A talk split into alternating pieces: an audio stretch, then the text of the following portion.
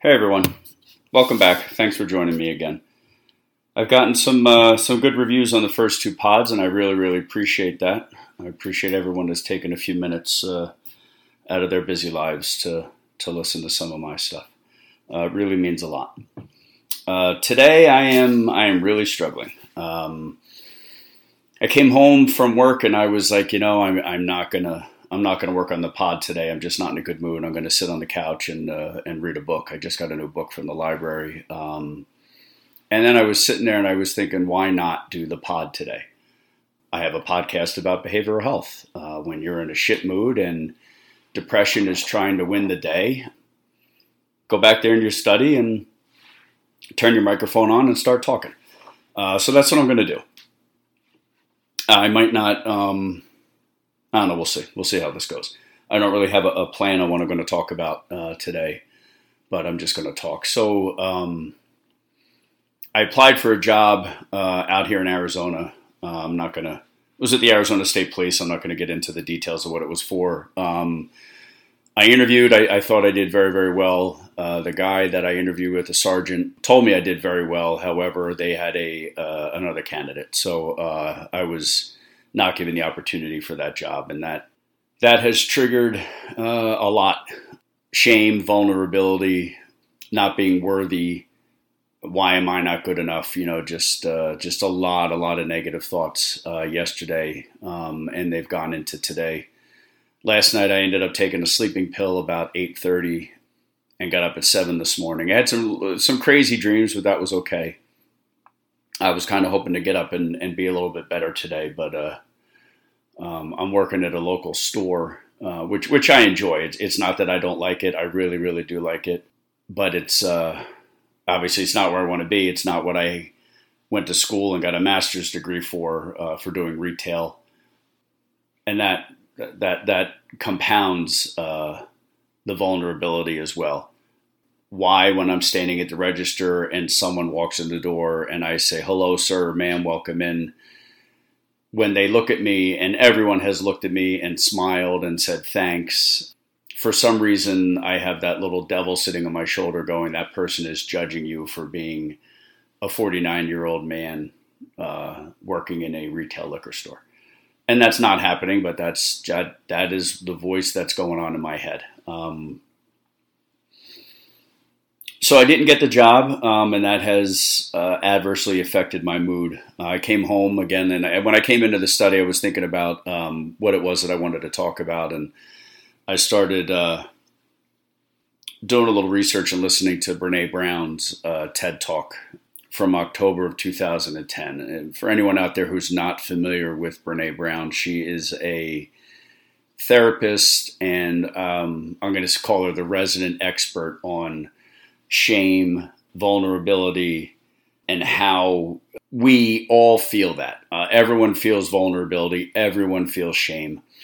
Um, but the the point of it is, is, how how do you adapt and overcome uh, to that shame, and why why does that happen? And one of the things that in her uh, in her TED talk, um, the power of vulnerability, it was recorded in October of 2010, so just about uh, 11 years later, it has more than 2.6 million views. And it is highly regarded by everyone uh, that, that has ever seen it and watched it as groundbreaking. I, I, encourage anyone who has not watched it to go ahead and watch it. And if, even if you have watched it, watch it again. But one of the things that she talks about is how shame is the fear of disconnection and I feel shame today that I did not get that job with the Arizona State Police, uh, Department of Public Safety. Kind of New Jersey roots there that we had the, the troopers were state police, but out here in Arizona, the troopers work for the Department of Public Safety. And I have a lot of shame in that, that I have um, certifications that would fill a small notebook. I have three college degrees. I have four certificates of higher learning that came from National Fire Academy and two, one from MIT, one from Arizona State University. And it's like, why, why am I so good on paper and I'm really good in the room. I interview very well. I've been told by just about everyone that I've ever interviewed with that I interview very well. So, what is it that um, that causes me not to get this job? And I mean, there's there's a bunch of negativity that goes into that, and that's that that creates the shame that I'm feeling today, and and that is uh, very very difficult to overcome. But something else that Brene Brown says is that vulnerability is the core of shame, but it's also the core of creativity. And when I heard her say that, I that was when I decided, you know, put the headset on, put the microphone on, and let's get the talking because creating things when I'm depressed seems to be a positive for me.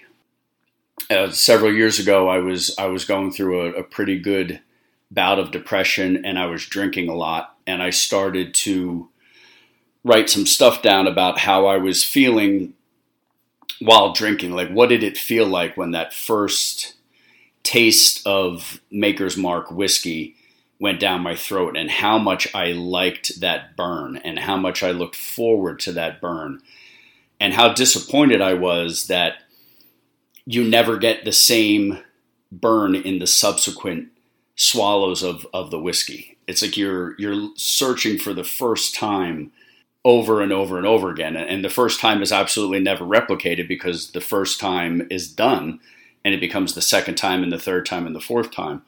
Um, but I was always trying to replicate how that felt. And I ended up start and I started writing about how that felt, and that was the cusp of the first novel that I wrote. So sometimes um, shame and vulnerability can lead to a, a lot of good creativity. Uh, I know a lot of writers that do their best writing when they're in a depression, uh, and I'm sure a lot of people know the the story of Ernest Hemingway and the lifelong depressions that he went through, and he wrote some of the greatest books in the history of this country. Yet he was severely depressed.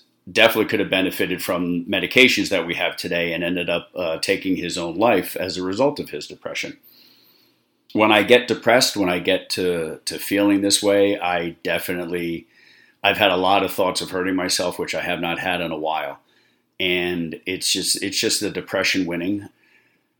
And one of my uh, one of my favorite movies is the the Shawshank Redemption, uh, one of the best short novellas that Stephen King wrote was called Rita Hayworth in The Shawshank Redemption, and in the screen adaptation uh, was just The Shawshank Redemption.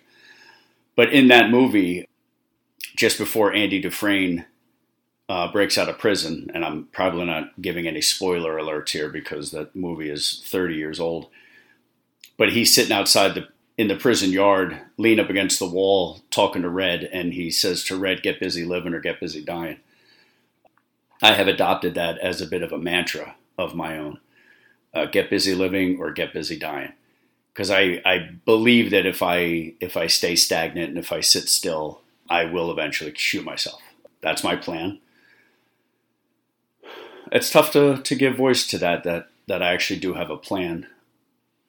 And I guess that I've, I've had people ask me uh, if I've ever attempted suicide, and and it's not it's not an ego centric answer that I give, and I don't mean it to be um, belittling at all, but as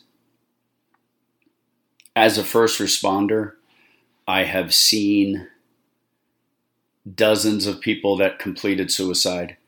I have seen or died by suicide, as the uh, the researchers uh, would like it to be termed. So I know that any attempt that I make uh, will not be just that that simple cry for help. I have unfortunately seen a lot of young kids, uh, mostly females, um, young girls that you know had the fight with the boyfriend or with mom or dad or whatever the case may be, and swallowed a handful of Tylenol, saying, "Hey, this is my attention grab." Not realizing that the massive amounts of toxicity you're doing to your kidneys and liver, and, and three days later they're dead. I know that I would not have to attempt such an event. My first time would be my only time. So I, I know that sitting on the couch and feeling sullen and sorry for myself does not do me any good. And it, it, it serves no purpose other than to point me into the direction of why don't we just stop all this vulnerability and shame? Uh, it's only going to take one bullet to do that. Um, and that, that kind of got me to thinking today when I was standing there at work uh, in between customers. I, I took out a piece of paper and was writing down some notes, trying to understand how our mood affects behavioral health and why. Why does my brain not allow me to just say, okay, you didn't get the job you wanted. Yes, you would have been really good at it, but for whatever reason, you just weren't a good fit. And that's for the sergeant the state police to to know, and, and I don't need to know why I wasn't a good fit. Obviously, uh, no uh, no answer that he was was to give me would have would have really mattered. So, why do I, why am I not able to just say, okay, you know, water under the bridge, let's move on? And I have a very good friend, um, Jess, who is struggling with a lot of things herself. And she and I have kind of become behavioral health buddies, if you will. And I very, very easily find myself giving her advice and telling her how my experiences have been and what my conversations with my therapist, Dana, have been and how those conversations and those experiences of mine can help lay a um, more comfortable path for her to take. And yet, she'll say the same things back to me, and I'll get pissed off about it. Uh, and I'll cut her off and I'll say, I don't want to talk about this. Um, or I won't respond to a text uh, from her because I'm feeling this way, and, and it's it's not fair. Uh, it's not fair to her. It's not fair to anyone that that I do that. However, I do it. I do it all the time because I just when I get into the mood and the depression starts to win, I just want to envelop myself in that shitty little cocoon and just stay inside my my anger and my shame and my vulnerability and not do anything about it. And this this is a way of doing something about it. This past uh, couple of weeks have um, have brought a lot of different behavioral health issues to the limelight, especially with uh, Simone Biles um, competing for the United States Olympic team in gymnastics in Tokyo.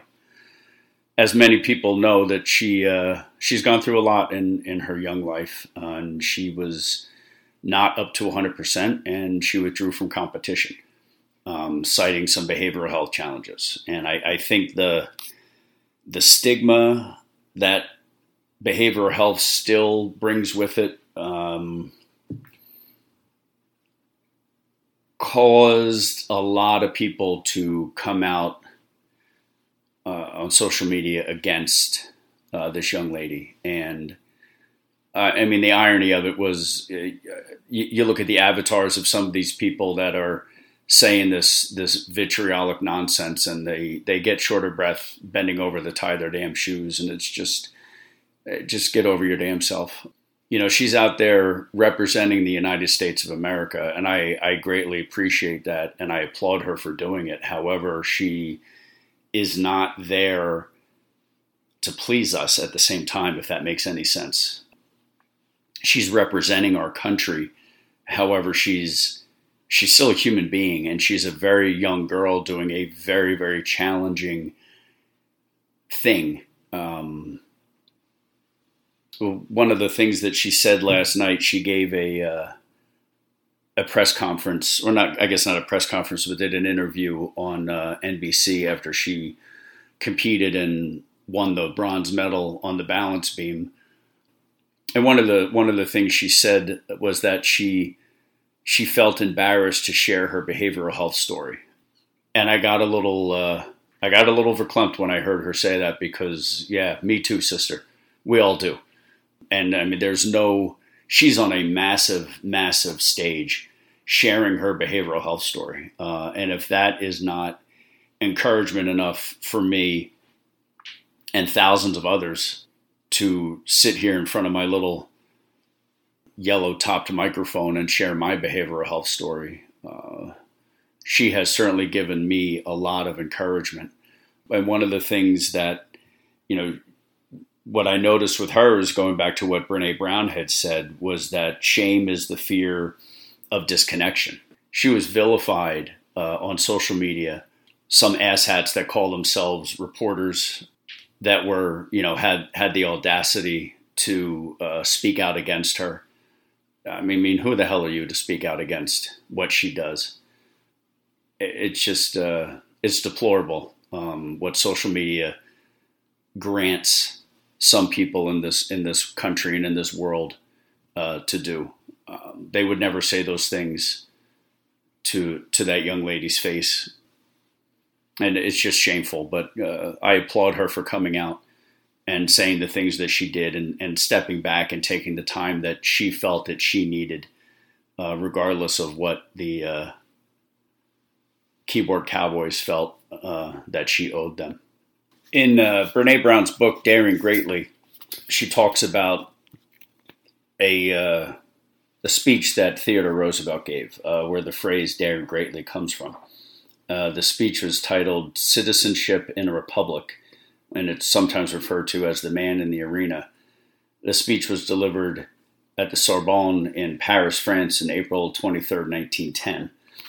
Um, she has a the an excerpt of that speech in the uh, preface of her book "Daring Greatly," uh, and Dana, my therapist, has a framed copy of it uh, hanging on the wall in her office, and I bought one for myself, which is here in my den.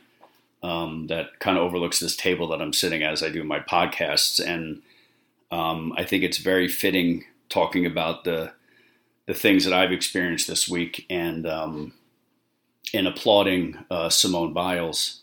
Um, so I just want to wanted to read a little bit of it, um, and this is directly from uh, Brene Brown's book, uh, Daring Greatly.